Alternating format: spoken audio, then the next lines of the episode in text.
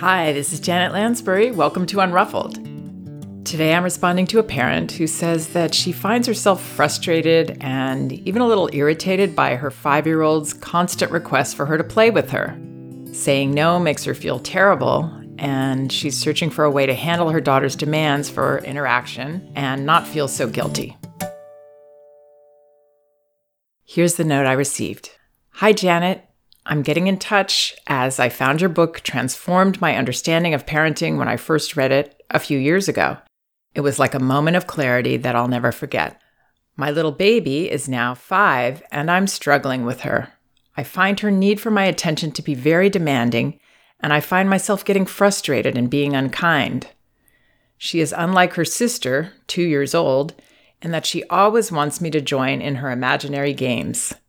She can play on her own, but her preference is that I join in. She's disappointed when I say no, and then I feel guilty. I do try to play with her when I can, but I don't always have the energy. I'm not sure how I should handle this. I've reached the point where I find she irritates me, and I feel absolutely terrible for admitting that. I don't know what to do about that either. Often I know the theory of your approach, but don't manage to do it in the moment. I would be so grateful for any help you can give me. Thanks. Okay, well, I chose this question to respond to because a version of this is one of the most common questions that I receive. A child wants the parent's attention and to play, and the parent has a difficult time saying no to that. My main goal in this podcast is to give this parent and any parent going through this more permission to help them feel more permission to say no.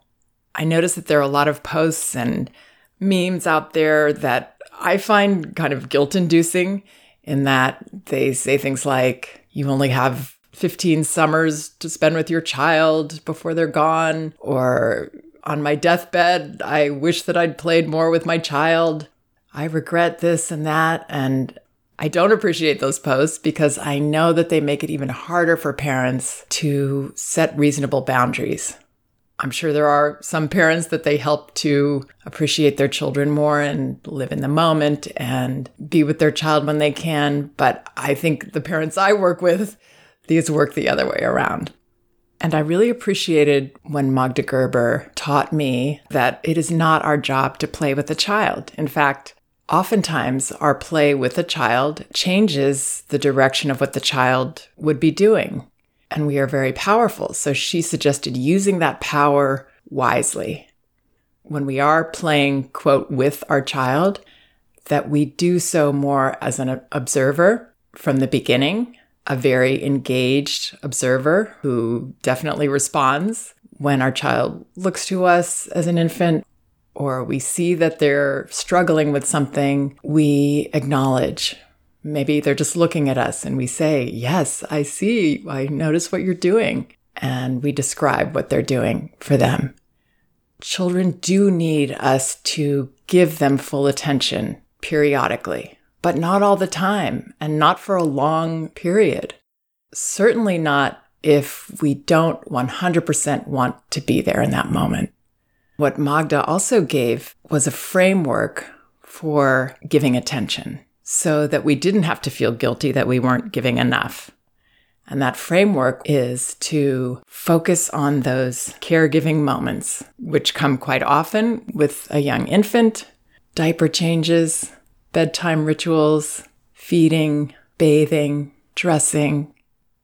And it can be less and less clear as a child gets older to age five, let's say, but we still offer it at meal times when they need a band aid, when we're brushing their hair, taking advantage of those moments because those are opportunities for us to give children full attention when it matters most.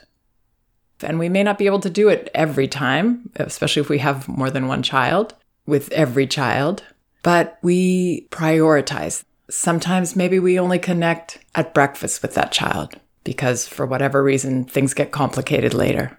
That's okay. Now, in terms of playtime, that's also a wonderful time to give attention, but it's really the icing on the cake and should only be, again, when we really, really want to be there. Because think of the messages that our child gets when we are irritated, we're frustrated, we feel even a little resentful that we have to do something, that our child is making us do something. Now, I don't want to add any guilt on this parent's plate or anyone's plate, but how does that feel to that child to have that power, but to also have this really important person they adore who really doesn't want to be there? And there they are, not feeling clear, not feeling good vibes, not fully engaged distracted by the rumblings of she's making me do this and I really don't want to and I feel guilty so I have to. That's not play or what play is supposed to be, which is joyful, engaged, interested. The other part of that is that children can start to feel like it's okay to be with others who really don't want to be with them. And that's a message we don't want to give our children. When this mother says the daughter is irritating to her, I'm sure there's definitely some truth in that her daughter is acting in a way that's irritating to anyone. And so we don't want to feed that side of her, being a nag or being persistent in that way, being demanding. We don't want to encourage that. So that's another reason to say no when this parent feels like saying no. There really is no positive in playing when we don't want to play. And I would say, especially in imaginary games. The thing is, is this little sister will be able to participate in those pretty soon. She'll have her to play imaginary games with. Maybe she's not quite there yet at age two, but she will be. So here's another positive to saying no opening up that space for her and her sister to find each other in that kind of play, which is not something I would coax or even mention or suggest to her. But setting your limit will make space for that possibility. If you don't set your limits, there's less chance that they'll find each other. Now, let's look at what this parent's struggle is, which is the feelings around disappointing her daughter so important that we get comfortable with disappointing our children. That's a must. And I'm sure there are a lot of areas uh, during the day when this mother is more comfortable disappointing her daughter. But this one, for some reason, gets to her. She doesn't feel sure of herself. She feels pulled. She thinks she should want to play with her daughter more. It's not our job. It really isn't. But the way I would say no is here's a period of time when I really want to do this with you. I'm not going to do it now, but I'll do it then. And maybe that time period isn't even every day, and maybe it isn't very long, but you're letting her know that that's when you are going to be 100% excited and available to be with her in that way. And then, yes, she's going to throw every guilt trip in the world at you because that's what children do not because they're mean, but she has to see. And actually, there's another element to this that explains why this is happening. And that is that children need to complain to us. They need to whine at us sometimes, and especially if they have cute little sisters. but just generally, children take out their stress on us in that way. Ideally, we see it as theirs and we're not taking it on as being on us. That's what they do. They share with these people close to them. So I think there's a really good possibility that this is an area where she's found that she can share her feelings with you that aren't really just about play. Really, it's not about imaginary play at all. It's about, ah, you had this other child, and oh, I'm starting a new school, and whatever else is going on this is where it's coming out. And if you can set that limit confidently, no, I'm not going to play with you now. I hear you. You really want me to play? This is when I'm going to do it. Period at the end of your sentence. Comfortable. If you can do that, then she has full permission to be upset with you, which again really isn't about you at all. It's about her. You're being her safe place to vent, which I'm sure this mom wants to be right now she's taking it personally and seeing it as a failure on her part that she's not playing with her daughter enough or whatever. But that's not the truth. The truth is, it's this daughter's feelings. So that's another reason to say no, to allow your daughter to vent. She sounds like a girl with a healthy, strong will. And she really needs a mom who is stronger than that and feels confident in her decisions and the job she's doing. I'm sure she's giving her daughter plenty of attention. And ideally, she will give her just that positive attention and not the negative kind where she is irritated and frustrated and doesn't want to be there. And that makes her unkind. Yeah, if we feel like we're being controlled by somebody or forced or coaxed or that we have to do something that we don't want to do, yeah, we are going to lash back at that person. But we've got to be the ones to not let that happen. It can't be up to our children ever to release us. We have to release ourselves. And that starts right away. With an infant, with a toddler, we have to take our time and say, This is what I need to do. I'm not going to take you to the potty with me. I'm not going to be with you every second.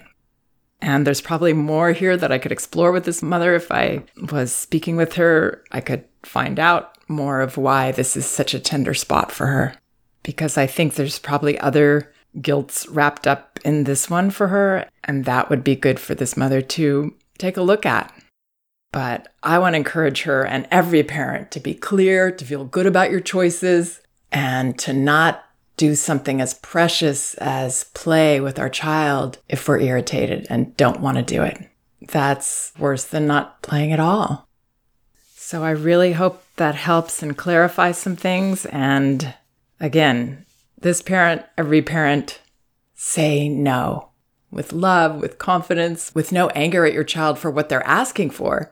They've got a right to ask for the moon and the stars and constant play and attention and everything else. There's nothing wrong with asking. Welcome them to ask, but feel good about your choices. We can do this. Thank you so much for listening. Also, please check out some of my other podcasts on my website. They're all indexed by subject and categories, so you should be able to find whatever topic you're interested in. And remember, I have books on audio Elevating Childcare and No Bad Kids Toddler Discipline Without Shame. You can also get them in paperback at Amazon and an ebook at Amazon, Barnes & Noble, and Apple.com. Also, I have an exclusive audio series, Sessions. There are five individual recordings of consultations I've had with parents where they agreed to be recorded and we discuss all their parenting issues we have a back and forth that, for me, is very helpful in exploring their topics and finding solutions. These are available by going to sessionsaudio.com. That's sessions, plural, audio.com. And you can read a description of each episode and order them individually or get them all about three hours of audio for just under $20. Sessionsaudio.com. Thanks for listening. We can do this.